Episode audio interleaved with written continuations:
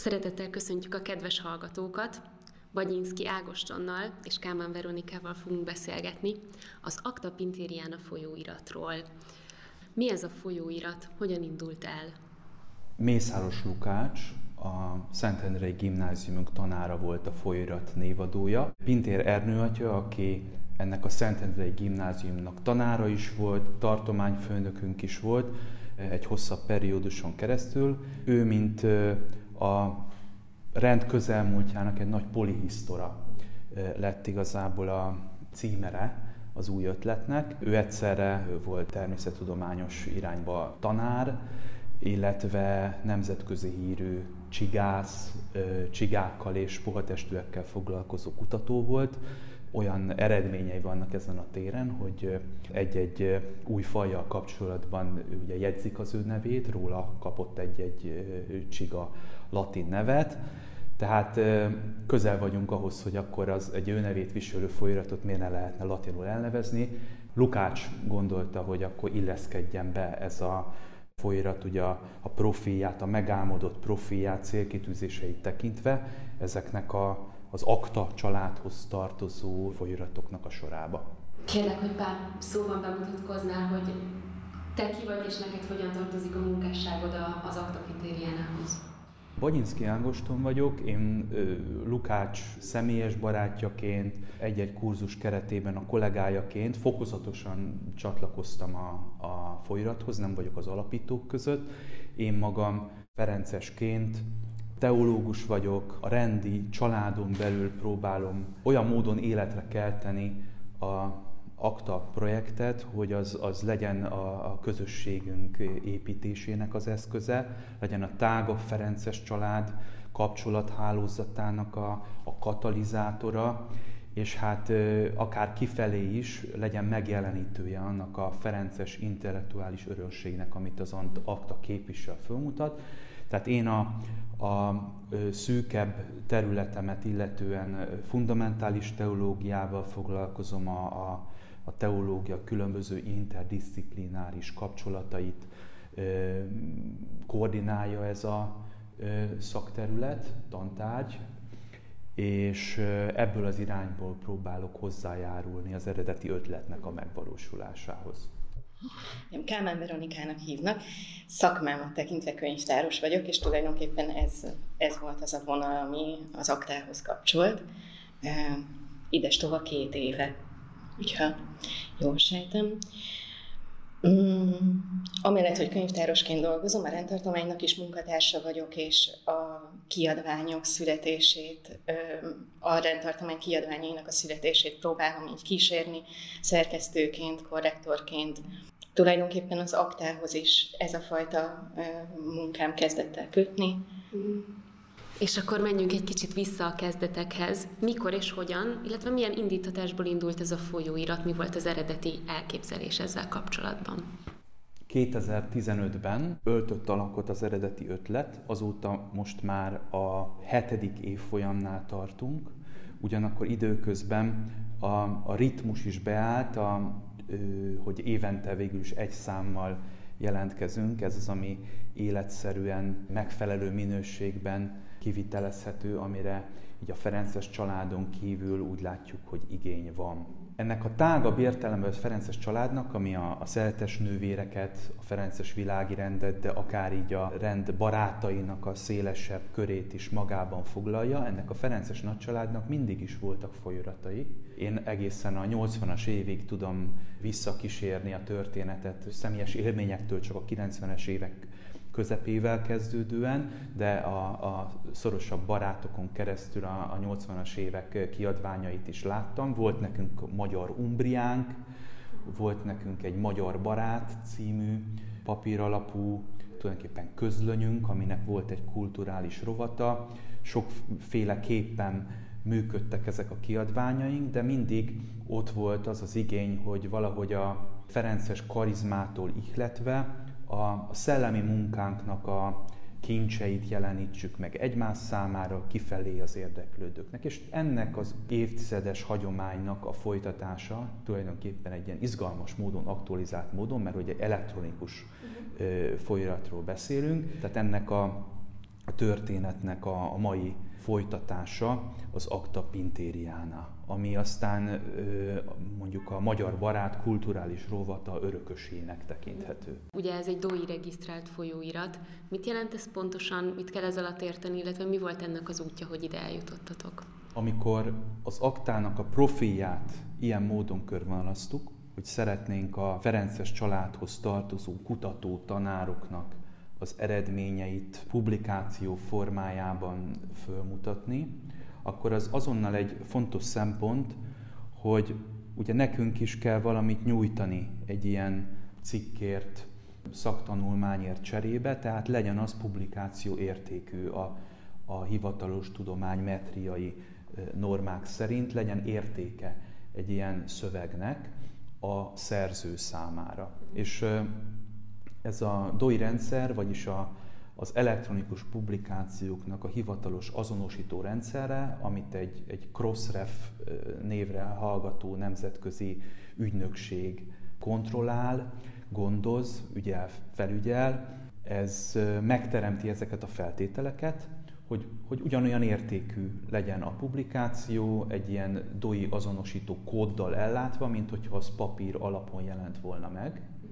Egyébként természettudományok világában még inkább, mint más területen, de ma már a legtöbb szakfolyirat kifejezetten elektronikus formát öltött, és ehhez kapcsolódnak néha-néha papír alapú megjelenések. Ilyen módon mi egyszerre vagyunk nagyon korszerűek, de azért a saját hagyományainkat, a ferences karizmának a gazdagságát szeretnénk ilyen módon gondozni. Igazából a folyiratban az a törekvésünk intézményesödett, hogy szeretnénk igényes szellemi életet élni, a ferences kapcsolódásainktól, karizmánktól ihletve. Egy elektronikus folyiratnak kicsit más a működésmódja, mint a papír alapú megjelenéseknek, olyan módon, hogy nem egy-egy szám, cikk anyaga jelenti az önálló egységet, ahogyan ez a folyirat utána megjelenik az olvasók számára, hanem a folyirat egyes számain keresztül ezek a cikkek belépnek különböző adatbázisokba, az Acta Pintériana esetében a Magyar Tudományos Akadémiának a hivatalos adatbázisa, amit először kiemelnék, de ilyen a Széchényi Könyvtárnak az adatbázisa is, ami rendszeresen archiválja a folyiratunk anyagát, és még lehetne mondani akár külföldi adatbázisokat is, ahova ezek a cikkeink automatikusan belépnek, és utána az olvasóink nagy többsége az keresőkön, például egy Google keresésen keresztül találkozik azzal, hogy az ő általa megszondázott témában nekünk van egy regisztrált, lektorált anyagunk, amit utána ő hivatkozható formába felhasználhat. Tehát egy-egy ilyen cikknek a tartalma az megbízhatóbb forrást jelent. Szakmai értékű forrás jelent az egyéb más Google találatokhoz képest. Tudjátok valahogy monitorozni úgymond, hogy hova, milyen módon kerül be, miért lesz ennek szakmailag az adott tudományterületen jelentősége? Igen, tehát ezek az adatbázisok visszajelzést adnak a különböző cikkeinknek úgymond az impact faktorairól, arról, hogy aztán ezeken az elektronikus kapcsolatokon keresztül melyik cikket hogy használják föl, hol hivatkozzák, és egy ilyen elektronikus folyiratnak a története azon a ponton válik izgalmassá, amikor belép a különböző tudományterületeknek a belső világába, diskurzusába. Hát ilyen módon az Acta például most a jelen 7. számban egy klasszikusnak számító, kifejezetten szakfilozófiai cikket is megjelentett Charles Taylortól, az Ismeretelmélet meghaladása címmel. Olyan cikkről van szó, amit a szerző még a 80-as évek végén publikált első változatában, azután a 90-es években, és amely azóta a témáról való gondolkodás klasszikusának számít, 10 000-es hivatkozási számokkal. Most, hogy ezt a cikket magyarul nekünk először sikerült hozzáférhetővé tennünk, ettől azt reméljük, hogy a filozófiai diskurzusnak a világába is van egy belépési pont az Actán keresztül. Hogyan kerül be egy munka a folyóiratba? Az egy fontos szempont, hogy például az évben van-e valamilyen jelentős ferences évforduló, amihez illik kötődnünk. És hogyha van, akkor gyakran előfordul az, hogy konkrétan egy téma kidolgozására kérünk egy szerzőt. De talán ennél gyakoribb, vagy hasonlóan gyakori az, hogy egy szerző keres meg minket azzal, hogy van egy kidolgozásra váró témája, vagy pedig mi keresünk meg egy szerzőt, hogy van egy kidolgozásra váró témája. Tehát tulajdonképpen ez az a három szempont, ami egyesül akkor, amikor egy lapszám összeáll. Azt hiszem, hogy a szerkesztőségnek fontos az, hogy ezek a lapszámok soha nem túl tervezettek. Valahogy az élet mindig úgy alakítja, hogy mégis mire eljutunk egy lapszám végleges tartalmához, az úgy mégis összeáll egy egységé, ahol tényleg úgy van, ahogy Ágoston mondta, hogy nem egy tematikus egységet alkot feltétlenül, hanem az egyes tudományterületeken megjelent közlemények ugye az évfolyamokon átívelően alkotnak egy témacsokrot. Ferences munkastílussal kapcsolatban tréfálkozva szoktuk emlegetni a spontaneitásnak a karizmáját, ami néha pozitív értelemben, néha bizony inkább negatívan azt jelenti, hogy nem szeretjük túl tervezni a dolgokat. Én úgy gondolom, hogy az aktában addig van lendület, addig él, amíg nem valami túl intézményesített projektként tekintünk rá, hanem amíg az az életünkből nő ki. Tehát én is erre szeretnék ráerősíteni, ezt szeretném aláhúzni abban, amit Vera mondott, hogy gyakoribb az, hogy mi kapjuk az ötletet, impulzust a szerzőinktől, mint hogy megszólítanánk a szokásos kapcsolathálózaton túl potenciális szerzőket. Ilyen értelemben szeretnénk is őrizni ezt a kialakult gyakorlatot, hogy az akta az legyen egy ilyen spontán élménynek a megjelenése a számunkra is, mindazok számára, akik olvasóként kapcsolódnak hozzánk. Tudok esetleg mondani egy személyes példát ezekre, amikre így emlékeztek, hogy itt volt egy téma, és örültetek neki, hogy ebbe sikerült belekapcsolódni, vagy nektek eszetekbe jutott valami ötlet, ami összekapcsolódott már valakinek a meglévő gondolatával? Én egy nagyon személyes példát tudok mondani erről. Én egy iskolában dolgozom, és egy ideje már foglalkoztatott az, hogy valamiképpen a ferencesség, amiben dolgozom, meg élek, és az iskolának a világa, meg a pedagógiának a világa, ez hol kapcsolódik össze. Vagy adott esetben konkrétan számomra hol kapcsolódik össze. És ahogy próbáltam keresni, azt fedeztem föl, hogy nem túl sok szakirodalom áll ezzel kapcsolatban rendelkezésre, magyarul pedig különösen nem. Viszont ez alatt a kutakodás alatt találtam rá egy német ferences teológusnak, Johannes Freyernek egy írására, ami egészen konkrétan arról szólt, hogy Szent Ferencnek a pedagógiája milyen elemekből épül fel, és hogy ez a források alapján hol érhető tetten. Uh-huh. És nagyon-nagyon megtetszett ez az írás, mert egyszerre volt nagyon igényes, ugyanakkor viszont nagyon-nagyon konkrét és kézzelfogható. És azt vettem észre, hogy tulajdonképpen ahogy olvasom, úgy rögtön fordítom is a fejemben. És akkor jött egy hirtelen ötlet, hogy hogyha ez történik spontán magától, minden túlszervezés nélkül, akkor ezt talán érdemes lenne leírni. És így történt az, hogy ennek az írásnak a fordítása is nyilván megfelelő utómunkák után aztán bekerült szintén ebbe a most megjelent 7. számba. Azt hiszem, hogy bármilyen szerzőnek, szerkesztőnek, fordítónak az egy külön öröm, amikor azt látja, hogy egy szöveg élni kezd, vagy használni kezdik, és most már ennek is látszanak nyomai, vagy látszik némi gyakorlata. Úgyhogy számomra ez egy ilyen nagyon jó és fontos élmény volt konkrétan ezzel az írással kapcsolatban. Mitől lesz ferences egy ilyen folyóirat? Mitől különbözteti meg a többi folyóirattól, ami megjelenik napjainkban, akár online módon, szakmaiságában? nem szeretnénk mesterkélt módon izzadságszagú, ferences jelleget adni a kiadványunknak, hanem arra törekszünk, hogy egyfajta kreatív nyitottságon keresztül, de mégis a ferences lelkiséghez asszociálható témák által kapcsolódjunk egy középponthoz. Nagyon rugalmasan kezeljük azonban azt, hogy ki hogyan személyében, témájában kapcsolódik ehhez a bizonyos ferences centrumhoz. Én ezt fontosnak tartom, hogy ne erőszakolt módon próbáljunk ferences jelleget adni a folyóiratnak, hanem az folyóirat sokkal inkább próbálja meg intézményesíteni azt a szellemi életet, ami ezen a tágabb ferences családon belül valósága, mindennapjaink élménye.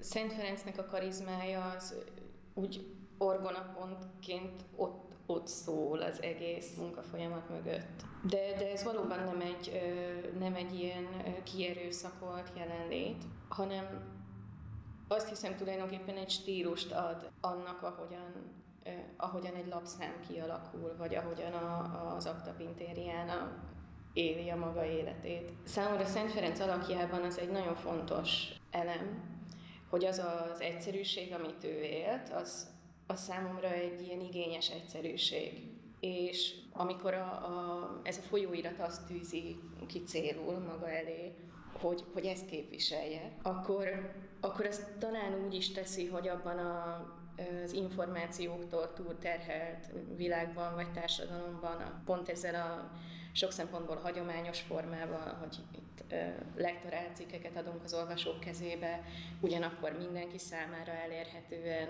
ez nem egy nyomtatott folyóirat, aminek az elérése valószínűleg bonyolultabb, összetettebb lenne egy viszonylag egyébként szűk olvasóközönség számára, akkor ez tulajdonképpen történik. Ferencnek nagyon fontos volt az írott szó. Az írott szónak volt egy szentsége számára.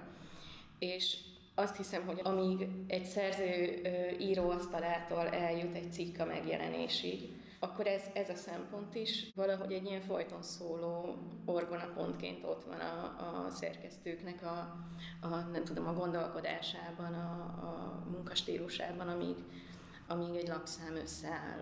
Említetted a visszajelzéseket, erről meséljetek egy kicsit, mi volt az, amikor jó, ugye legjobban éreztétek, hogy hú, ez most itt nagyon él, most itt valami nagyon történt, és ennek most nagyon-nagyon örülünk, volt ilyen meghatározó élmény.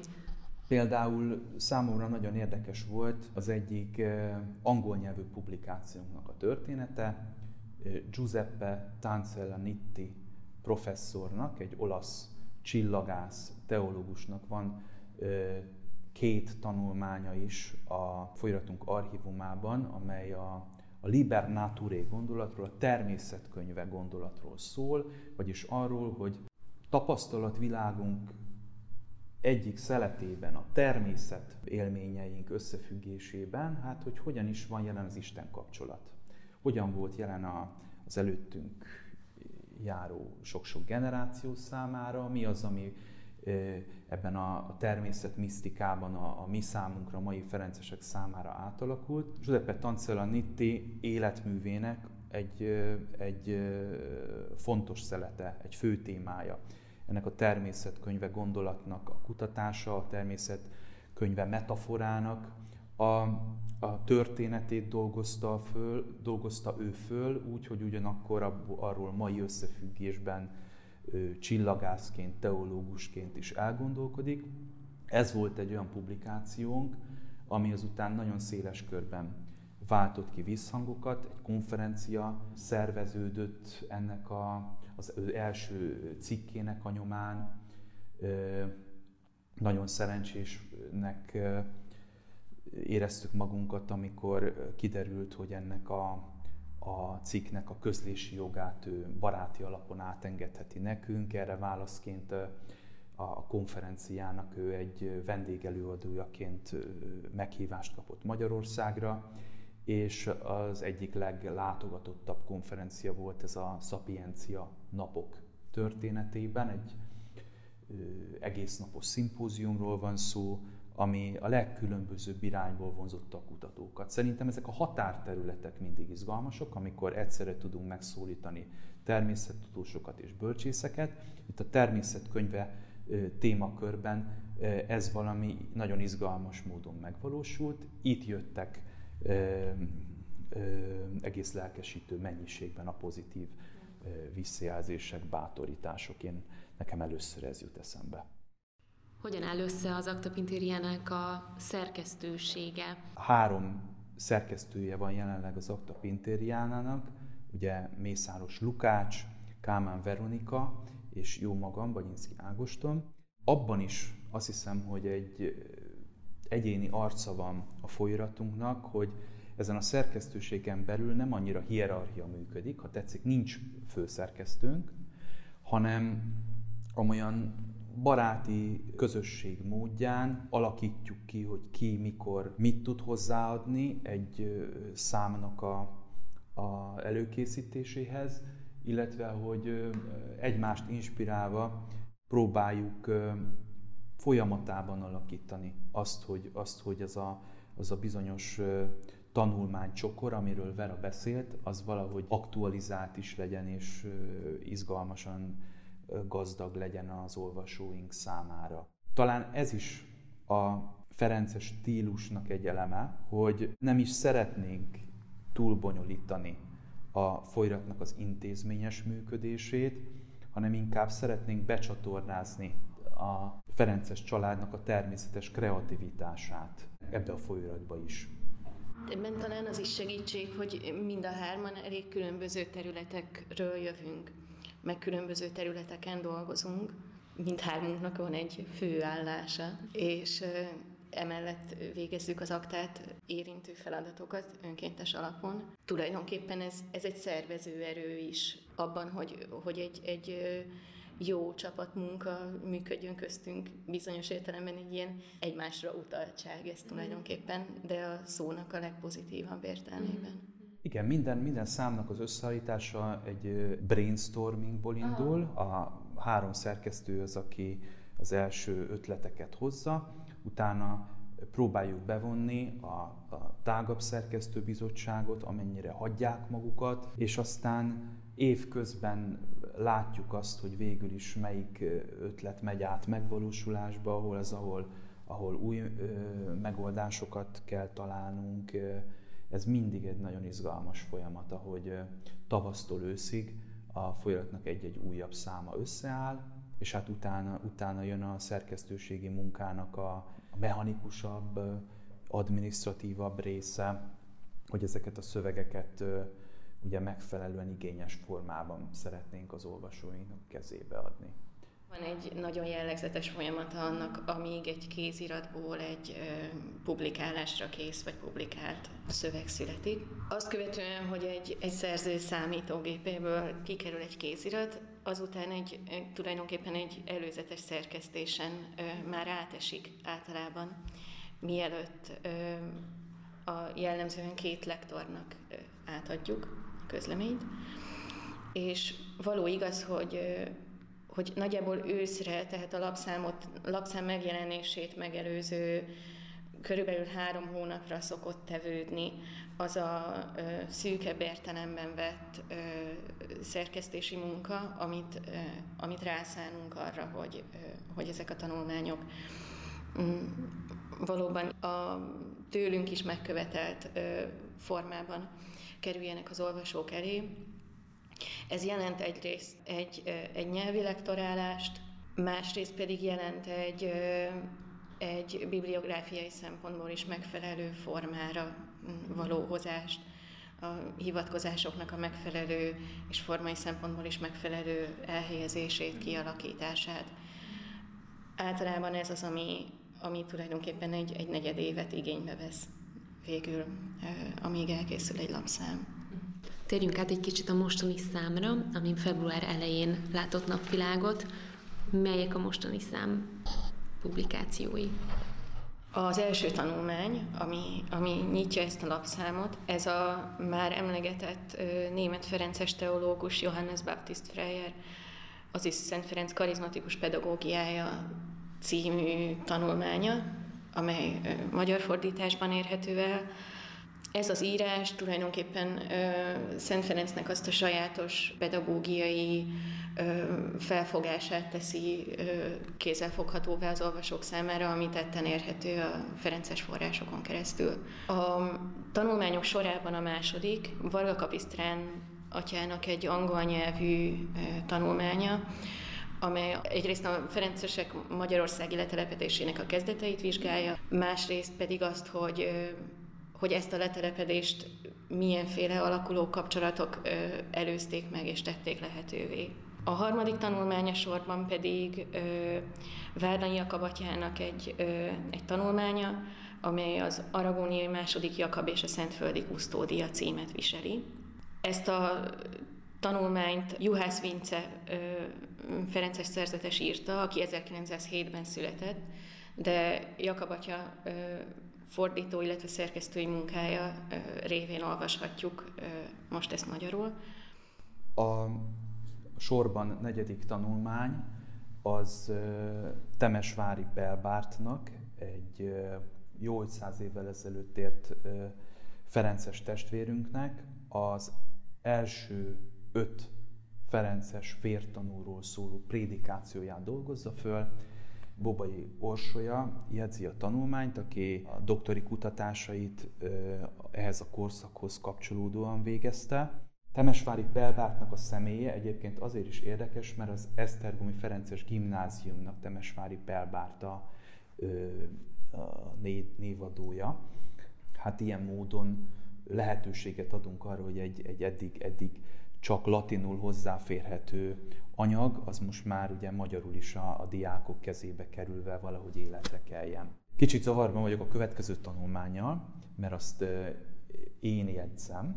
Egy olyan bíborosról, Avery Dullesről írok ebben a cikkben, aki az én szakmai életpályám 2 pontján is fontos szereplővé vált a számomra, mert hogy 2,5 évet töltöttem Rómában ösztöndíjjal, teológiai tanulmányokkal, illetve további néhány évet Washingtonban hasonló ösztöndíjas keretek között, és Avery Dulles Rómában is tanított, azon a szakterületen, amiből én aztán a diplomámat szereztem, illetve ott a Washingtoni Katolikus Egyetemnek is ő emblematikus professzora volt másfél évtizeden keresztül. Ilyen módon én kutathattam az ő munkásságának az archívumait, és ebben a tanulmányban egyrészt magyar nyelven eddig hozzáférhetetlen képet szeretnék adni az ő életpályájának az alakulásáról, másrészt az ő számára fontos témákat villantom fel a magyar olvasó számára, és harmadszor arról is szeretnék számot adni, hogy az ő személye, munkássága hogyan, mi módon inspirál engem, amikor én teológiai ismeretelmélet területére szakosodtam. És ide kapcsolható az a 6. utolsó tanulmány, amiről egyébként már tettünk említést, de azért csak egész röviden. Szintén egy amerikai szerzőtől, Charles Taylortól azt a ismeretelmélet meghaladásáról szóló klasszikus cikket közli ez a 7. számunk utolsóként a sorban. Egy olyan filozófusról van szó, aki hídember, a különböző iskolák között nagyon izgalmas módon próbál ő közvetíteni. Vitathatatlan értékű az ő egész munkásságának a jelentősége. Jelenleg is a 90-es éveiben jár ez a szerző, nagyon izgalmas volt vele ennek a cikknek a közlése kapcsán e-mailben fölvenni a kapcsolatot, és értelmezési kérdéseket sikerült vele tisztázni a cikk fordításának egy-egy pontján, illetve a lelkesedéséről biztosított azzal kapcsolatban, hogy ő most ilyen módon magyarul is olvasható lesz. Hangsúlyoztuk a folyóirat összeállításában működő spontaneitást, úgyis, mint ami kapcsolható a ferences karizmához, és ennek tükrében nagyon izgalmas az, hogy milyen témaspektrumon mozogtak eddig az Acta Pintériánának a különböző számai.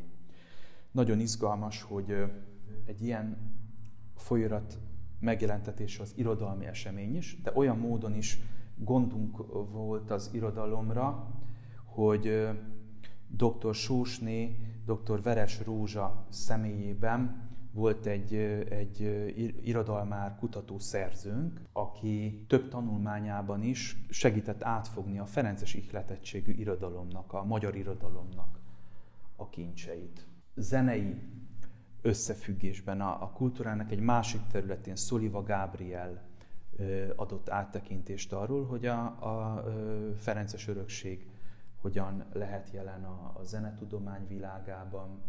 Filozófiáról már tettünk említést, teológiáról már tettünk említést. Nagyon izgalmas határterület a élet dolgaival kapcsolatos lúdikus értelmezési kulcsa, a játékosság jelentőségének a kibontása. Ezzel kapcsolatban is jelent meg korábban két fontos tanulmányunk. Azután, hogyha közelítünk itt a folyóiratnak a fókuszához, a profilnak a fókuszához, akkor teológia, filozófia, természettudomány határterületein szinte minden eddigi számban jelentek meg tanulmányaink, mert hogy szeretnénk ennek az interdisziplinaritásnak az ügyét előmozdítani. Úgy gondoljuk, hogy ez nem csak a szaktudományokra nézve fontos, inspiráló, hogy ők fölvegyék egymással a kapcsolatot, hanem a ferences karizma felől nézve is izgalmas, hogyha próbáljuk minél szélesebbre nyitni a látóterünket, és ezt hívhatjuk interdisziplináris érzékenységnek a Acta Pintérianával összefüggésben. És akkor ott vagyunk a fókuszban, a középpontnál, hogy a ferences hagyománynak a kincseit szeretnénk megjeleníteni, megosztani, ezek körül inspirálni az olvasóinkat. Két cikk is megjelent már a magyar ferences mártírokról, Kálmán Peregrinnek a tollából, cikksorozatról beszélhetünk most már a Szentföldi Ferences Kusztódiával összefüggésben. Vera a jelen számban említést tett Johannes Freyernek a tanulmányáról. Volt a tavalyi számban egy tanulmány arról, szintén Vera maga is sztárszerzőként közreműködött benne, Dobszai Benedekkel, tartományfőnökünkkel együtt a ferences források hivatkozási rendszerének a szabványát dolgozták ki. Ez a szabvány is ilyen elektronikus formában került közlésre. Azután ferencesen zsinati megújulásáról írt Várlani Jakab atya, aki szintén hűséges szerzőnk. Rendtörténeti tanulmányokkal jelentkezett Varga Kapisztrán atya, és egész hosszan folytathatnánk a sort az ilyen jellegű ferences képzési anyagokkal összefüggésben. Azért helyes az, hogyha egy ferences ihletettségű folyóiratnak itt van a súlypontja a ferencesség kutatásban, de nagyon fontos számunkra az, ahogyan ez a ferencesség kutatás ez tágabb összefüggésbe kerül. Hogyan ajánlanátok azoknak, akik, mint olvasmány, szeretnék ezt egy kicsit megismerni? Milyen hívó szavakat tudnátok mondani az ő számukra? Ezek az anyagok, ezek minden esetben ingyenesen hozzáférhetőek, minden esetben világos akadémiai formában hivatkozhatóak, referenciaként ott vannak a különböző cikkeknek sokszor nagyon rangos szaklektorai. Nem az egyes számokat szeretnénk ajánlgatni az olvasóinknak, hanem azt, hogy amikor számukra izgalmas területen belépési pontokat találnak az aktához, akkor lelkesen éljenek ennek a lehetőségével, hogy itt van egy ilyen fórum, ahol ők kapcsolódhatnak a ferences szellemi élethez magyar nyelven. Amúgy minden egyes számban idegen nyelvű cikkeink is szerepelnek, tehát akár idegen nyelven is. És amikor már valaki így megismerkedett ezzel az elektronikus fórumunkkal, akkor utána akár a szerzőink közé is szeretnénk meghívni. Mert az, hogy tág értelemben gondolkodunk ferencességről, az ezt jelenti, hogy aki egyszer már otthon érezte magát nálunk, az utána érezze magát meghívva arra, hogy szerzőként is jelentkezzen. Említettük a teljes szövegű adatbázisoknak a fontosságát, amikbe az Acta Pintériana részben még részben már bekerült, részben pedig még szeretne bekerülni, de azt talán nem említettük, hogy van a folyóiratnak egy honlapja is, acta-pintériana.hu, ahol teljes szöveggel elérhető az összes lapszám teljes archívuma, akár így tudományterületekre tematikusan is lebontva az egyes cikkek teljes szöveggel. Tehát ha valakinek nincsenek megfelelő keresőszavai, érdeklődése viszont van, akkor szeretettel ajánljuk a honlapot is, ahol az eddig megjelent lapszámok tartalmában tudnak böngészni az olvasók. Van esetleg már terve a jövő évi számmal kapcsolatban? Igen, vannak olyan anyagaink, lefordított tanulmányok is, amelyek nem kapcsolódnak egy-egy évfordulóhoz, nem időérzékeny a megjelentetésük. Mindig annak függvényében gondolkozunk ezekről a tartalékos cikkeinkről, hogy hány szerző jelentkezik ennél sokkal aktuálisabb anyagokkal. 6-7 sorban álló ötletről tudok beszámolni, de ahogyan beszéltünk a szerkesztőségben működő spontaneitásról, ez kb. Nyár végére fog összeállni, hogy a 8. számban minek és hogyan szeretnénk helyet adni. Akkor kívánok mindkettőtöknek, illetve mindhármótoknak, a szerkesztőségnek és a társszerkesztőknek jó munkát az elkövetkező évhez és a további számokhoz, és köszönöm szépen, hogy itt voltatok a beszélgetésem. Köszönjük.